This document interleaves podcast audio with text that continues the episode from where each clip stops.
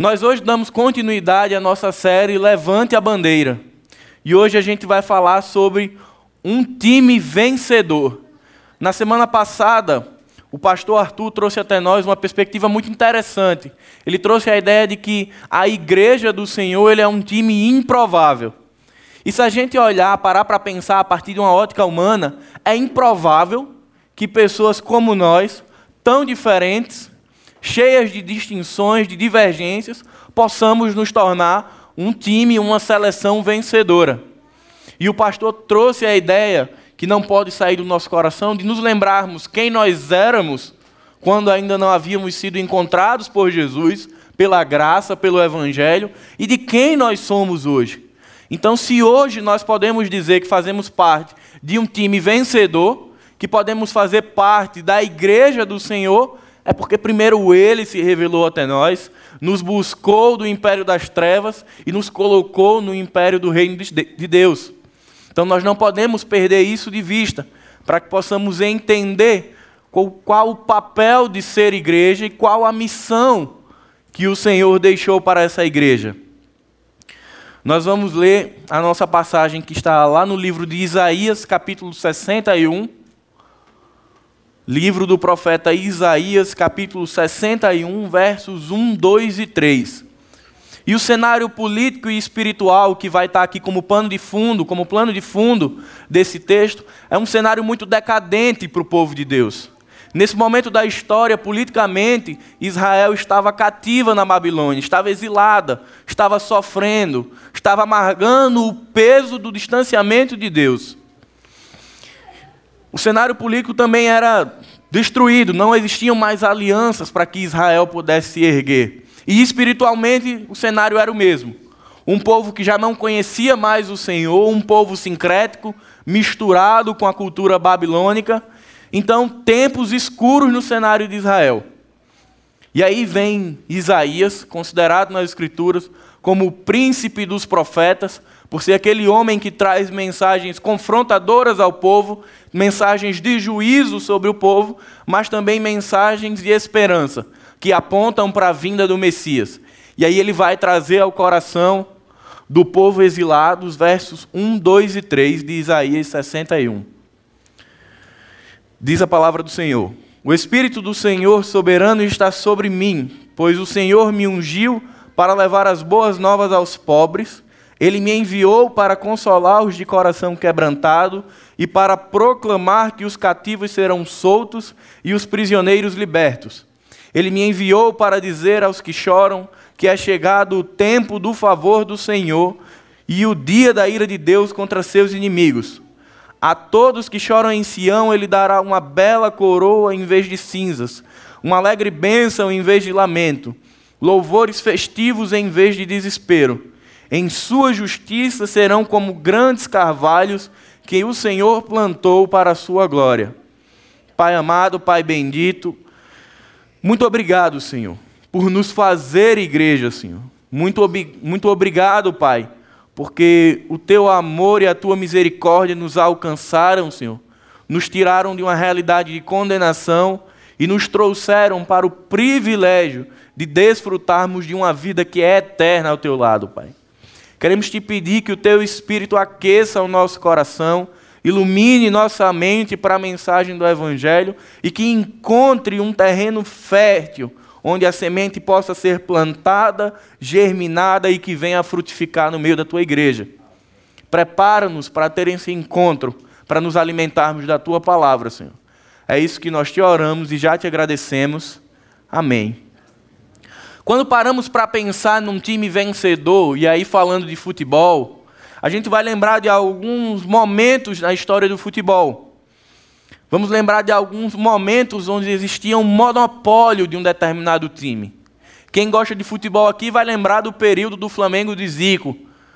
Controle ali do campeonato carioca, do campeonato nacional, um domínio. Vai lembrar da era Parmalat, do Palmeiras, com investimento vai lembrar da era Tite, vai lembrar da era do São Paulo. Tenho que falar porque eu fui cobrado no primeiro culto porque eu não falei de São Paulo. Teve também uma era de domínio. Mas muito mais do que um cenário onde um time se sobrepõe, existe algo por trás de um time vencedor. Muitas vezes é muito fácil olhar para uma equipe de esporte e dizer: ah, eles perderam ou eles ganharam. Por trás desta imagem de uma conquista ou não, existe uma realidade por trás. Existe uma realidade de empenho, de investimento, de motivação, de paixão pelo que se faz, de dedicação, que vai muito além do resultado. E quando nós paramos para pensar que a igreja do Senhor, ela é chamada de uma igreja vitoriosa, também existe um algo a mais além desse fato que é real na palavra do Senhor. Diferente de uma equipe de esporte que ela convive com a possibilidade de vitória e derrota, a igreja do Senhor ela só tem a possibilidade de vitória.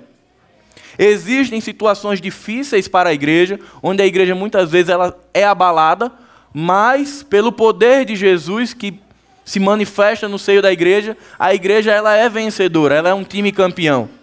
Mas por que que muitas vezes nós sofremos tanto para chegar ao título? Por que, que muitas vezes a igreja tem que patinar tanto, sofrer, se desgastar tanto para conseguir chegar onde ela deveria? Uma das grandes questões é que não se entende o que é que forma um time campeão. Jesus ele nos diz que a igreja ela é vitoriosa. Não porque somos especiais, não porque tem nenhuma estrela na igreja, não porque tem um crente de ponta aqui, mas pelo contrário, somos todos iguais diante da cruz de Jesus, mas o Senhor nos garante vitória enquanto igreja, porque Ele é a vitória da igreja. Porque Ele é aquele que nos garante o êxito da missão. Por outro lado, existem alguns elementos, algumas atitudes que a igreja precisa desenvolver para que ela atinja essa eficácia da missão com a maior facilidade. A primeira atitude é a de confrontar os ídolos do time adversário. Isaías era um profeta que a tradição judaica vai dizer que muitas vezes, quando ele chegava numa cidade, as pessoas iam saindo do caminho do profeta. Elas não queriam ter um encontro com Isaías porque temiam o que Isaías poderia estar trazendo. Era uma mensagem de paz ou de juízo. Porque Isaías confrontava os ídolos que Israel ostentava, os ídolos que, que Israel se prostituía. Isaías se posicionava ante a face da realidade. Nós, enquanto igreja, também somos desafiados, enquanto um time vencedor, a confrontarmos a filosofia de vida do mundo que nós vivemos. Muito embora na série de mensagens nós venhamos falando que existem momentos onde a igreja precisa estar na defensiva, entendendo que precisa fazer a defesa da sua fé, está preparada para sofrer os ataques do inimigo. Em outras circunstâncias falamos de que a igreja ela está em modo de ataque e que ela está ali apregoando a mensagem do Senhor, quebrando barreiras, quebrando correntes, para que a graça de Deus se manifeste na comunidade. Mas precisamos entender que o cristão precisa se posicionar frente a um mundo pós-moderno. Um mundo onde o individualismo, o egocentrismo, o relativismo toma conta. E muitas vezes a igreja precisa demonstrar que ela tem um posicionamento ela precisa demonstrar quais são os pilares da sua fé. Não desmerecendo ninguém, mas mostrando aquilo que ela crê. Aquilo que para ela é verdade absoluta e inegociável. E confrontando não as pessoas, mas pegando o evangelho e confrontando essas ideias que estão aí enraizadas na sociedade, dizendo que a perspectiva do evangelho ela não corrobora com essa realidade mas que a perspectiva do Senhor, de que a visão de Deus é diferente para o mundo em que nós vivemos. Uma segunda atitude de um time que é campeão, de um time que é vencedor, de uma igreja que entende que tem ao seu lado o Senhor dos Senhores, o Rei dos Reis, é ser uma igreja que está preparada para qualquer situação de jogo. Quem gosta de esporte vai saber que no meio de uma competição existem oscilações momentos onde o time está muito forte, onde ele está muito agressivo, tendendo a, a, ganhar o jogo, e de repente a situação muda. O adversário ele começa a se sobressair, começa a pressionar, o jogo começa a ficar muito instável. E quando a gente olha para a história da igreja a partir do primeiro século, a gente vai perceber que isso não é tão diferente. Temos tempos onde a igreja foi cruelmente perseguida por Nero, onde homens e mulheres que professavam sua fé foram mortos, onde a igreja foi dizimada, mas nos traz conforto o fato de que o Senhor sempre esteve com a igreja. De que, mesmo nesse momento de oscilação no quadro do jogo, o Senhor esteve com a igreja. E essa igreja saiu de momentos de crueldade e perseguição para um crescimento. Quando a gente para para olhar e pensa, poxa, como que o evangelho chegou aqui? A gente vai lembrar daqueles doze, daqueles setenta que ouviram a mensagem do Senhor, que ouviram a missão e responderam positivamente ao chamado. Responderam positivamente a uma convocação de Deus. E foram enviados e saíram ali da Ásia e levaram a mensagem para a Europa, depois para as, para as Américas, e hoje nós estamos aqui porque homens e mulheres responderam a uma convocação de Deus. E entenderam que essa convocação não era para um jogo fácil, é para um jogo que muitas vezes tem altos e baixos, mas que tem a certeza de que o Senhor está com esse jogo. Vivemos tempos onde a doutrina da graça e a igreja tem sido fortemente atacada. Igrejas caricatas, verdadeiros shopping centers, onde consumidores do Evangelho, consumidores de Jesus, pagam uma taxa mensal para ir lá e desfrutar a seu bel prazer e não ter compromisso e nem muito menos nenhum envolvimento com a missão. Eles apenas vão para um fast food, ficam entorpecidos e voltam para suas casas. Mas quando nós falamos de uma igreja verdadeira, de uma igreja do Evangelho do Senhor, de uma igreja teocêntrica, nós não podemos deixar de lembrar do doce presente que o Senhor nos deu, que é a nossa missão. E talvez nessa noite a gente possa pensar, mas que missão é essa? Que convocação é essa que o Senhor fez para que eu seja coparticipante? Mas antes de falarmos sobre essa missão, eu gostaria de citar Hernandes Dias Lopes, que ele vai falar: criar mecanismos de fuga para justificar a preguiça e a omissão na obra é abandonar o compromisso com o evangelho. É uma palavra muito dura e confrontadora do pastor Hernandes para a sua igreja, para a igreja brasileira. Porque ele traz à tona um fato de que muitas vezes nós, eu, buscamos desculpas para justificar a nossa, o nosso descompromisso com a missão de Deus. Ou para justificar a nossa preguiça ou omissão em cumprir a missão que nos foi delegada. Não tem como pensar em ser igreja sem pensar em cumprir a missão. Fazemos parte, irmãos, de uma história chamada História da Redenção. Essa história que tem início lá no Éden, e que tem o seu ápice na cruz do Calvário, onde o Senhor ele se entrega a si mesmo, morre, ressuscita ao terceiro dia e concretiza a obra suficiente da salvação. E a missão da igreja não é fazer nada para completar essa obra, mas tão somente compartilhar dos benefícios que a obra redentora de Jesus fez. Muitas vezes vivemos sobre um medo, sobre uma redoma, que nos faz pensar: não, eu não posso proclamar o Evangelho porque eu não fiz um curso de evangelismo. Na verdade, eu não tenho o dom de evangelismo. Eu não recebi uma capacitação. E eu entendo esses temores, são naturais. Mas nós precisamos pensar no seguinte: que a obra de Jesus na cruz ela é completa e ela é suficiente para nos capacitar. No verso 1 de Isaías, ele vai dizer: O Espírito do Senhor soberano está sobre mim, e ele me ungiu. Na tradição de Israel, a unção ela tinha um peso muito particular, porque era um ato público do profeta de publicar aos que estão de fora de que alguém estava sendo nomeado para exercer determinado cargo. Fosse ele um profeta, um sacerdote, um juiz. Ungia-se a cabeça deste homem com óleo era uma forma de dizer publicamente que Deus o separou para essa missão. Quando nós pensamos essa mesma realidade a partir do Novo Testamento, já não terá mais essa necessidade de ungir com óleo a nossa cabeça e dizer que Deus nos separou. Porque o chamado de Jesus, quando a graça nos encontra, ela já nos separa ela já nos traz para a presença do Senhor e já é suficientemente capacitadora. Eu não preciso de nenhum treinamento maior do que o meu contato com Jesus. Muitas vezes eu quero aprender uma série de coisas para que eu possa dizer, agora eu vou falar de Jesus. Irmãos, a única coisa que é necessária para compartilhar Jesus e para cumprir a nossa missão é conhecer Jesus. A única forma que vai dar errado é caso eu não conheça Jesus. Mas se eu conheço o Senhor, se eu fui alvo da graça de Deus, isso já me habilita, isso já me diz que eu estou pronto para compartilhar a mensagem do Evangelho. Uma terceira atitude de uma igreja vencedora é estar contextualizada com a sua realidade. No mundo do futebol, muita gente ouviu falar do tempo que o Barcelona jogava no tic-tac. A Espanha jogou agora, passou 80, teve 80% da posse de bola, mas perdeu.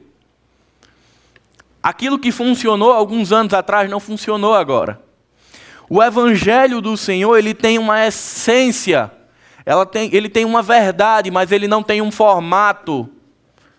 A forma de se compartilhar Jesus não é uma forma de bolo, que eu digo, olha, só funciona se eu entregar folheto, ou se eu fizer um culto na praça, ou se for uma célula. Não, não existe formato para o Evangelho. Não existe formato para a graça.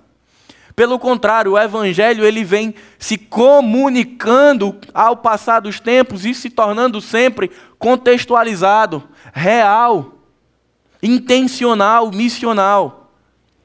E muitas vezes nós precisamos parar e refletir nisso, de que nós estamos conseguindo levar um evangelho contextual.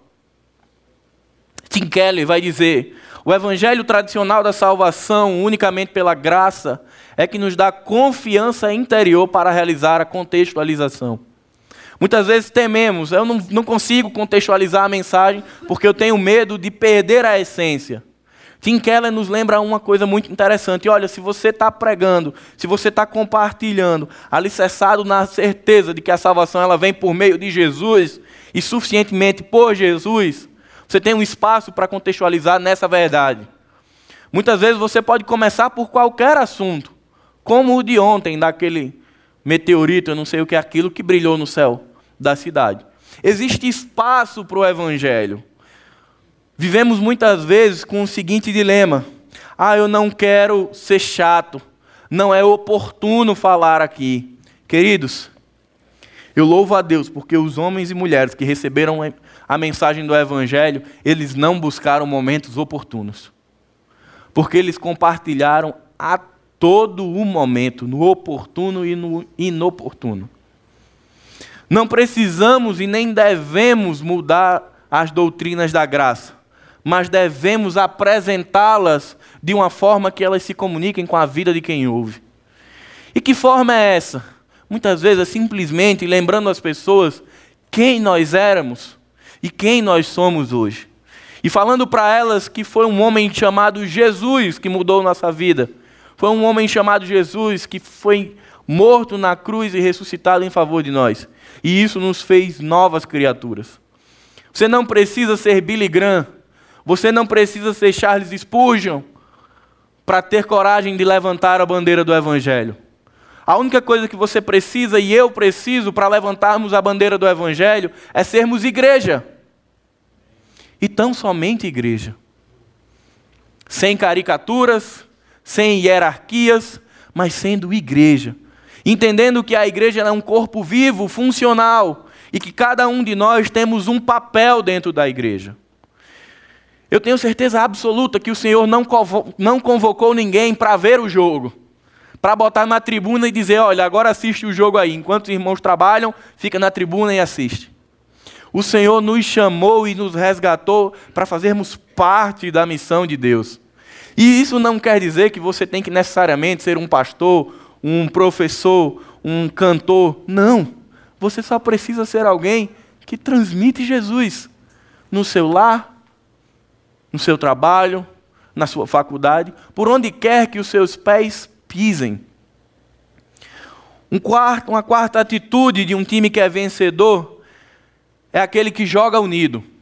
No Getsemane, quando Jesus está orando, ele intercede pela igreja, igreja que ainda nem tinha se consolidado, ainda haveria de ser constituída. Mas o Senhor já ora para que essa igreja seja una, para que ela seja uma conforme o Senhor é com o Pai e com o Espírito Santo.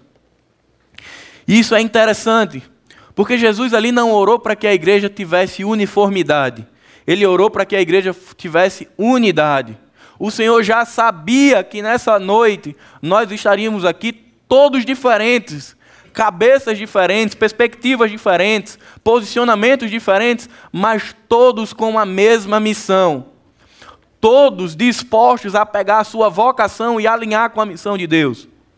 Entendendo que nossa vocação, nossa profissão é o bico que nos leva dentro de uma comunidade, dentro do coração de pessoas, para fazer aquilo que é a nossa vocação real que é sermos embaixadores de Cristo, que é sermos privilegiados por sermos portadores da bandeira do Evangelho. E para que isso aconteça, precisamos ser unidos. Certa vez eu falei para o pastor Marcelo de que era muito gratificante ver como Deus vinha trabalhando no seio da nossa igreja. De ver como grande, grandes coisas Deus tem feito por meio de nós. Mas eu disse, pastor, um dia eu ainda vou ter a oportunidade de lembrar a igreja que pare e pense de uma questão: o que será que o Senhor já teria feito se estivéssemos todos juntos na mesma missão? Somos pouco mais de 400 pessoas. Mas quando a gente para e olha, quem está na missão, não está todo mundo. Mas mesmo com aqueles que estão na missão, Deus tem feito grandes coisas. E a minha palavra à igreja é: junte-se aos que estão em missão. Some esforços, dê as mãos para que a igreja avance junta. Se Deus já fez grandes coisas até aqui, Ele fará ainda mais. Se formos uma igreja una, se formos uma igreja que todos têm um só pensamento, como a palavra do Senhor diz, que todos entendem que a igreja ela tem uma missão, um papel social, um papel espiritual e que cada um de nós temos um compromisso com essa realidade. Nós somos chamados, são palavras muitas vezes duras, que ferem o nosso coração, mas que têm um poder de cicatrizar, porque nos chamam de volta a um alinhamento com a missão de Deus. É como aquelas formiguinhas que andam todas, uma atrás da outra, com o mesmo propósito, que quando o vento forte vem, elas todas se ficam grudadinhas. Essa é a ideia da igreja, de uma igreja que está junta por um propósito e por uma missão mesmo sendo composta por pessoas tão diferentes. Isaías, quando vem falar ao povo, ele vem falar de um time que um time vencedor sabe os motivos de entrar em campo. Quando você pega uma equipe esportiva e chama elas para participar de uma competição, cada um daqueles homens e mulheres sabem exatamente o porquê que eles foram chamados para o jogo. Eles entendem qual é o papel deles, o que eles devem fazer. Mas a grande pergunta nessa noite, para mim que sou igreja, para nós que somos igreja, é: por quais motivos temos ou devemos entrar em campo no reino de Deus? O que é que tem sido motivador para que você jogue no time celestial? Para que você componha essa seleção de Deus?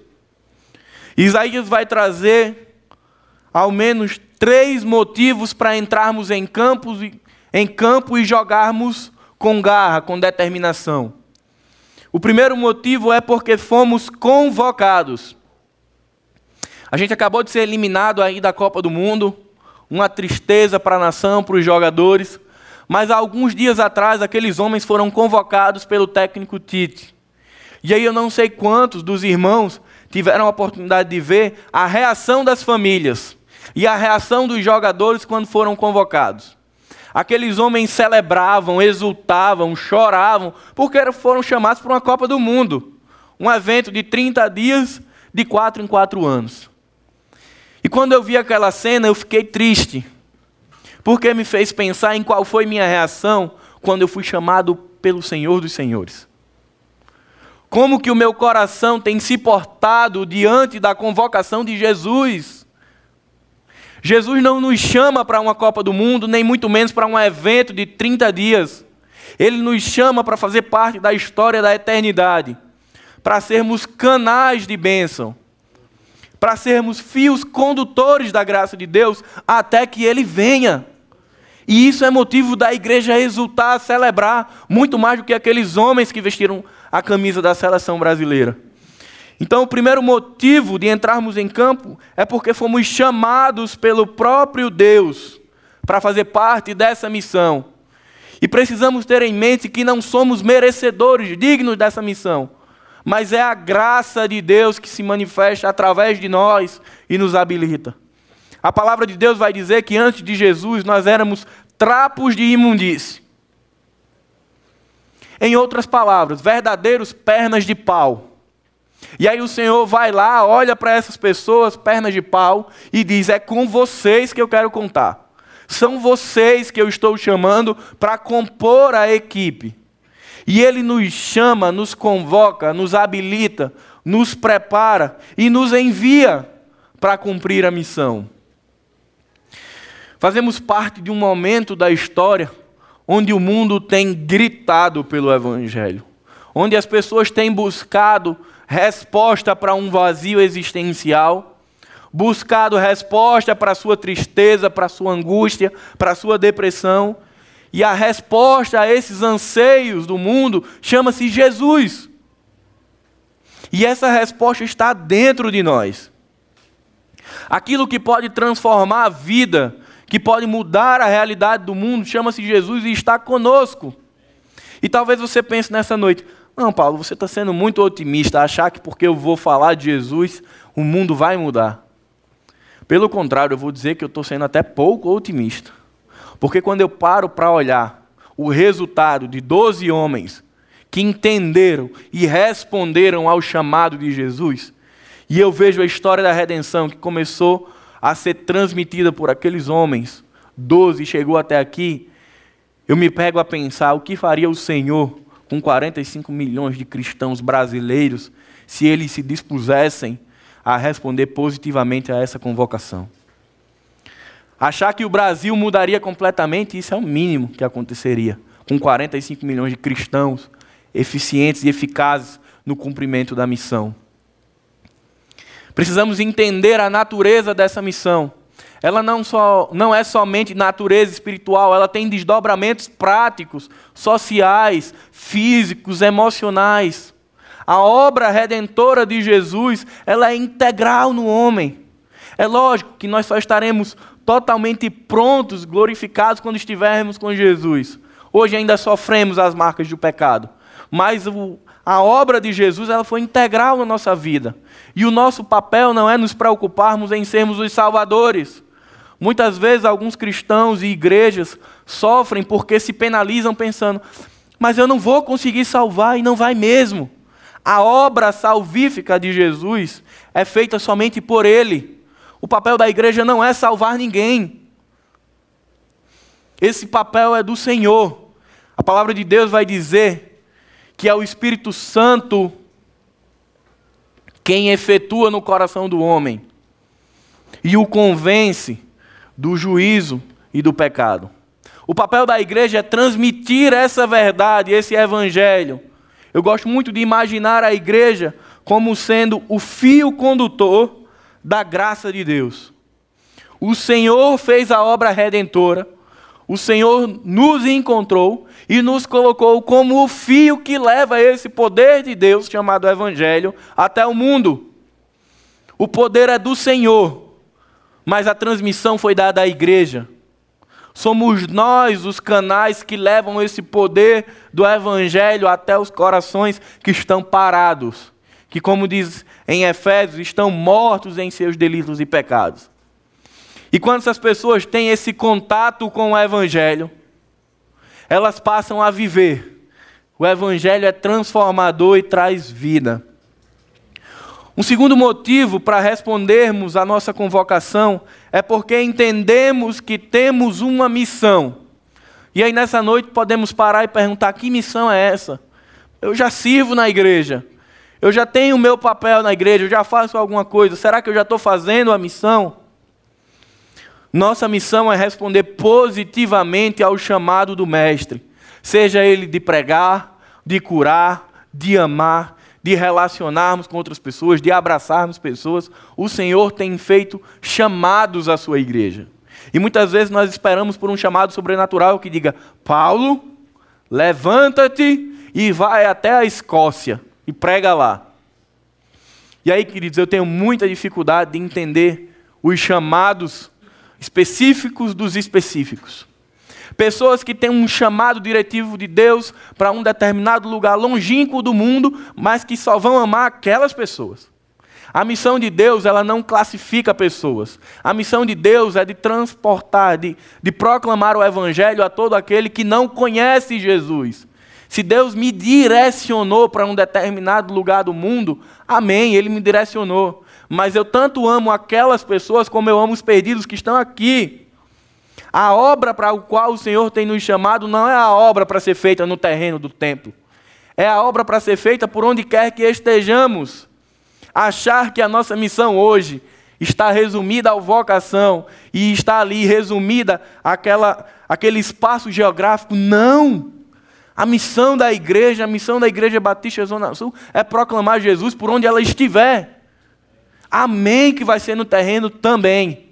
Mas é por onde quer que a planta dos nossos pés possa vir a passar.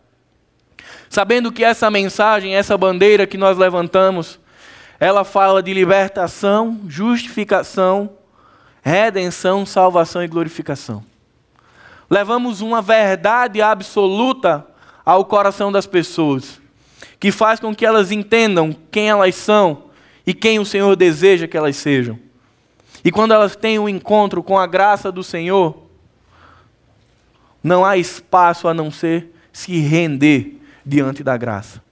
A palavra de Deus vai dizer como ouvirão se não há quem pregue? A minha oração é que nessa noite nós, Igreja Batista Zona Sul, possamos ter uma resposta para o Senhor dos Senhores. E que seja, Senhor, nós, Igreja Batista Zona Sul, estamos aqui. Envia-nos a nós. Que essa possa ser uma verdade dita por toda a igreja. Senhor, envia-nos. Pai, eu quero cumprir a tua missão.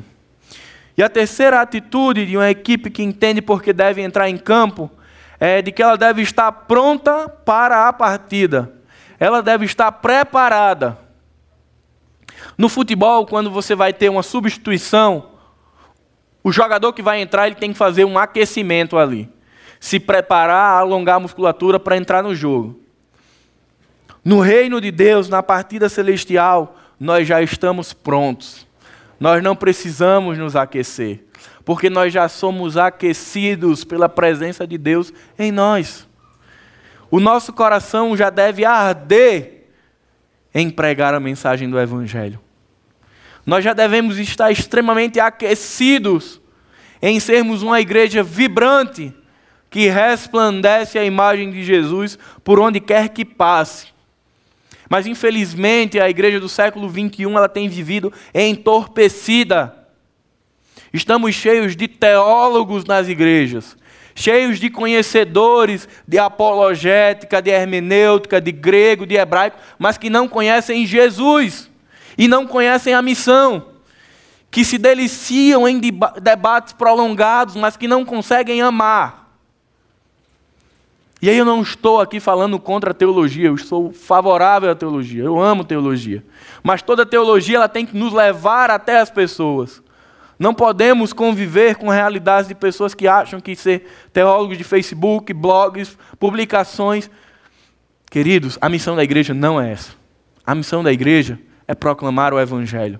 A missão da igreja é levantar a bandeira e fincá-la em solo onde ainda não havia a presença do Evangelho do Senhor Jesus. Precisamos lutar contra essa realidade para que possamos dizer ao Senhor: Eis-me aqui, envia-me a mim.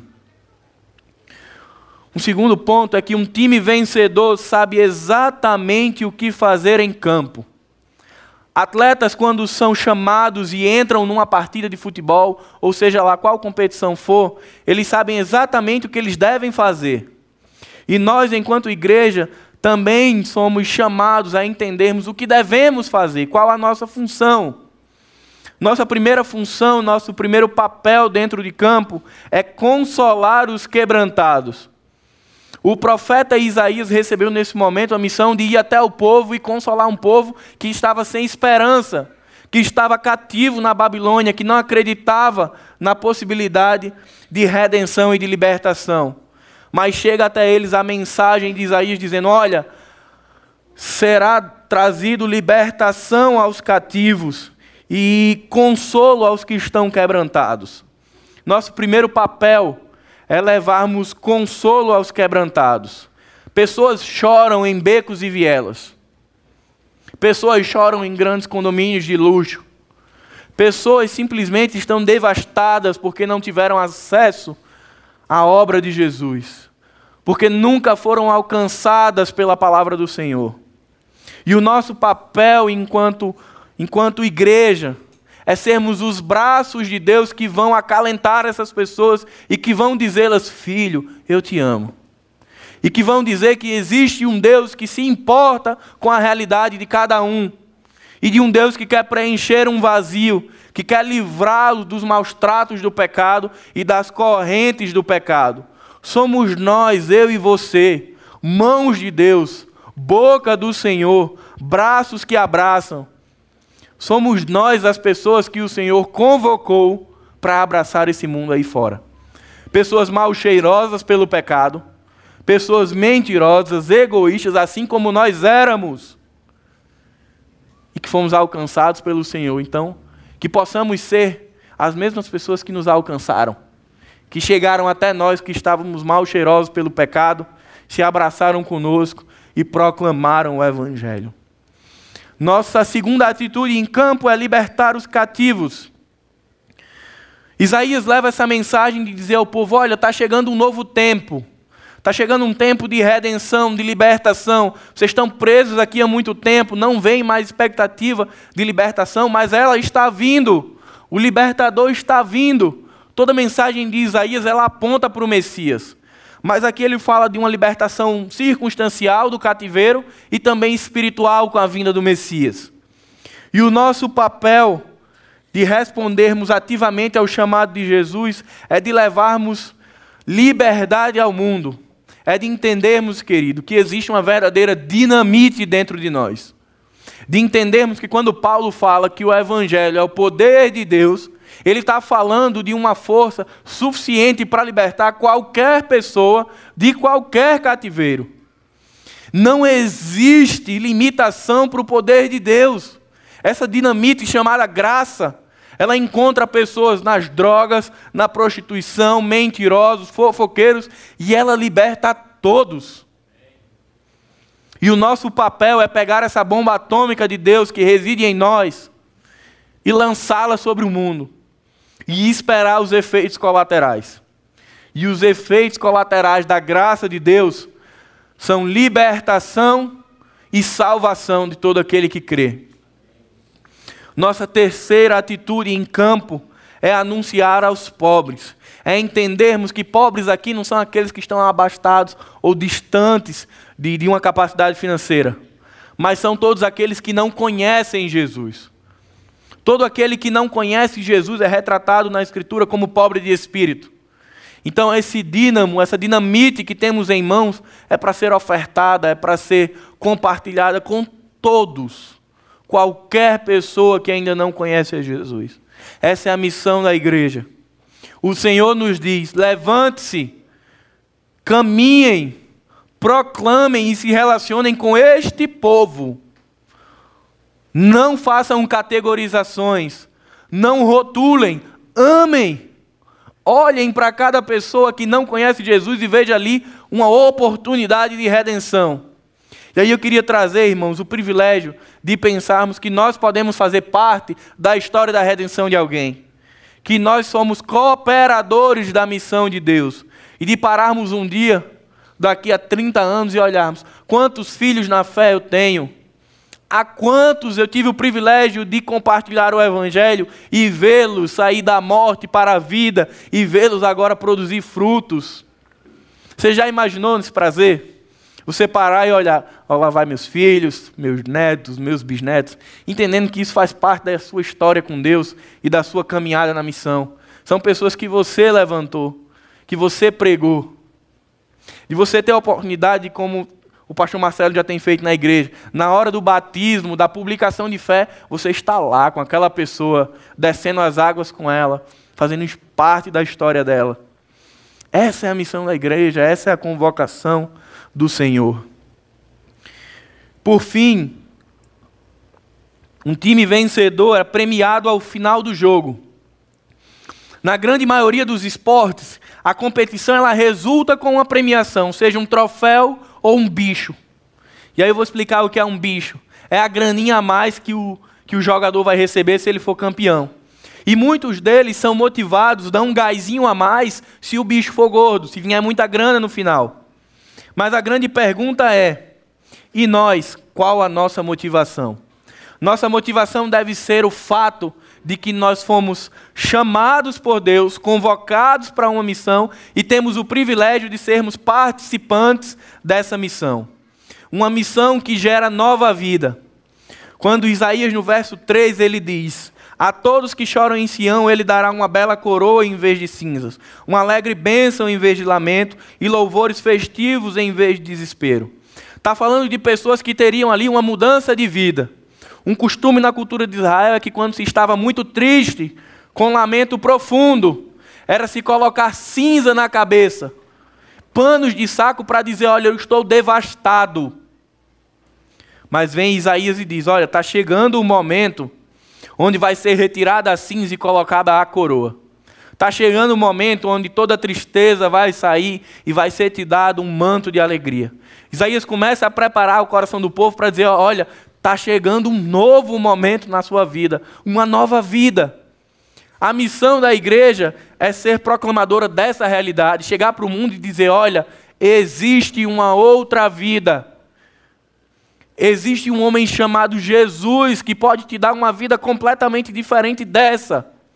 Você ainda terá problemas, sim, terá. Mas você terá a presença constante e eterna e consoladora do Criador ao seu lado e sua visão será outra. E você tirará as cinzas e colocará coroa, tristeza e receberá manto de alegria. Essa é a proposta da missão da igreja. Esse é o grande prêmio de fazermos parte desse time chamado igreja. E quando nos empenhamos nesse papel, levamos ao mundo quatro realidades: que o Evangelho, que a graça de Deus nos transporta do reino das trevas para o reino luz, da luz, do reino da terra para o reino dos céus, do reino do pecado para o reino da justiça e do perdão, e do reino de Adão para o reino de Cristo. Essa é a missão da igreja. E por fim, cumprir a missão da igreja é dizer ao mundo que existe um novo presente e um novo futuro. No finalzinho do verso 3, Isaías vai dizer: serão como grandes carvalhos que o Senhor plantou para a sua glória. Antes raízes secas, folhas secas, mas agora árvores frondosas, carvalhos plantados junto ao ribeiro. Essa é a nova realidade daquele que é alcançado pelo Evangelho. Essa é a nossa realidade hoje: árvores frondosas, frutíferas, que podem pegar esse fruto e dar a pessoas que são raízes secas. E dizê-las que é possível ter um novo presente e um novo futuro. Fazê-las entender que a mensagem do evangelho, ela apaga o nosso passado com Deus, porque o Senhor perdoa e joga isso fora, e ela nos dá um novo presente e a certeza de um futuro. Não vivemos mais por incertezas ou temores, mas passaremos a viver por convicções Portar a obra do Evangelho é lembrar ao mundo de que existe uma certeza quanto ao futuro. É lembrá-los que a obra de Jesus, que o Evangelho da graça, ele transforma presente e futuro. E queridos, para concluirmos, eu gostaria de lembrar que, diante de tudo que vimos e ouvimos em toda essa série, precisamos refletir em qual tem sido o nosso papel no time celestial precisamos perceber que função eu tenho exercido no reino. Se você tem entendido qual é o seu papel, qual é a sua missão, qual a sua função, amém. Glorificado seja o nome do Senhor. Mas se você não tem entendido ainda, busque o Senhor, que eu não tenho dúvidas que Ele irá revelar para você qual é o seu papel. Todos aqueles que foram chamados para ser igreja têm um papel no reino, têm um papel a ser desempenhado. Não somos bastidores do Evangelho, não somos é, plateia do Evangelho, nós fazemos parte da história. Deus tem usado a igreja, tem usado a Igreja Batista Zona Sul para fazer parte da história da redenção. E eu queria citar para concluir um homem de Deus chamado Bill Hybels. E ele vai dizer: a igreja mais importante do mundo é a que Deus está edificando dentro de você. Temos às vezes algumas preocupações quanto ao tamanho do templo, quanto à capacidade financeira, quanto à quantidade de tecnologias que temos para nos dar estrutura, mas o Senhor nessa noite ele está dizendo: olha, a igreja mais importante do mundo não é essa daqui que você está vendo, esse templo. É a que eu estou construindo no meu relacionamento contigo. E talvez você olhe aqui e diga como é linda a igreja Batista Zona Sul. Mas eu queria que você refletisse nessa noite. A igreja que o Senhor tem construído dentro de você, dentro de mim, qual a imagem desta igreja? Tem sido uma igreja bela, ornamentada, frutífera? Ou tem sido aquela igreja acanhada, longe de todos e um tanto quanto apagada? Que tipo de igreja temos sido? Aquela que pertence a um time vencedor ou aquela que vive à margem da realidade, apática e desestimulada?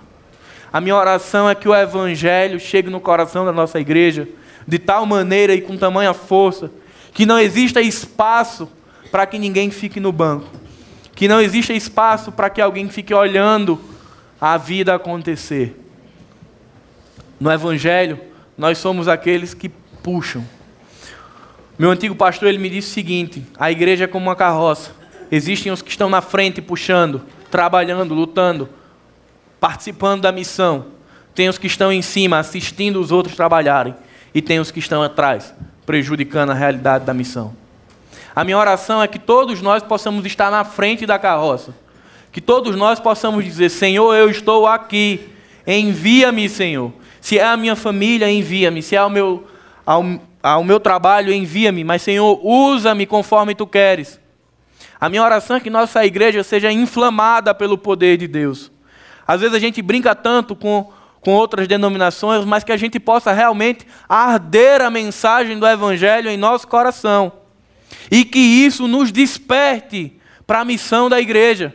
Que não sejamos uma igreja que está muitas vezes é, entorpecida ou anestesiada, mas que sejamos uma igreja extremamente sensível ao toque de Deus. Que no menor estalar de dedos nós estejamos prontos para dizer: Senhor, estou aqui, para onde o Senhor quer que eu vá. Pai amado, Pai bendito, muito obrigado, Senhor, por esse tempo de uma palavra que nos confronta, Pai. Senhor, muito obrigado por nos lembrar quem nós éramos e quem nós somos, Pai. Pai, queria te pedir que o teu espírito que habita em nós, Pai, que ele nos incomode, Pai, que ele nos inquiete o coração e que ele nos desperte e nos aqueça quanto à nossa missão, Senhor. Senhor, que a tua graça que abunda em nossos corações, Pai, ela nos lembre do privilégio de sermos discípulos, Senhor que elas nos lembrem que nossas mãos são as mãos de Deus nessa terra, Pai.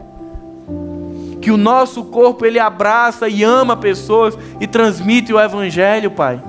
Que possamos ser uma igreja que marcha, que mesmo diante de dificuldades, de adversidades, continua olhando para a frente e vendo Jesus.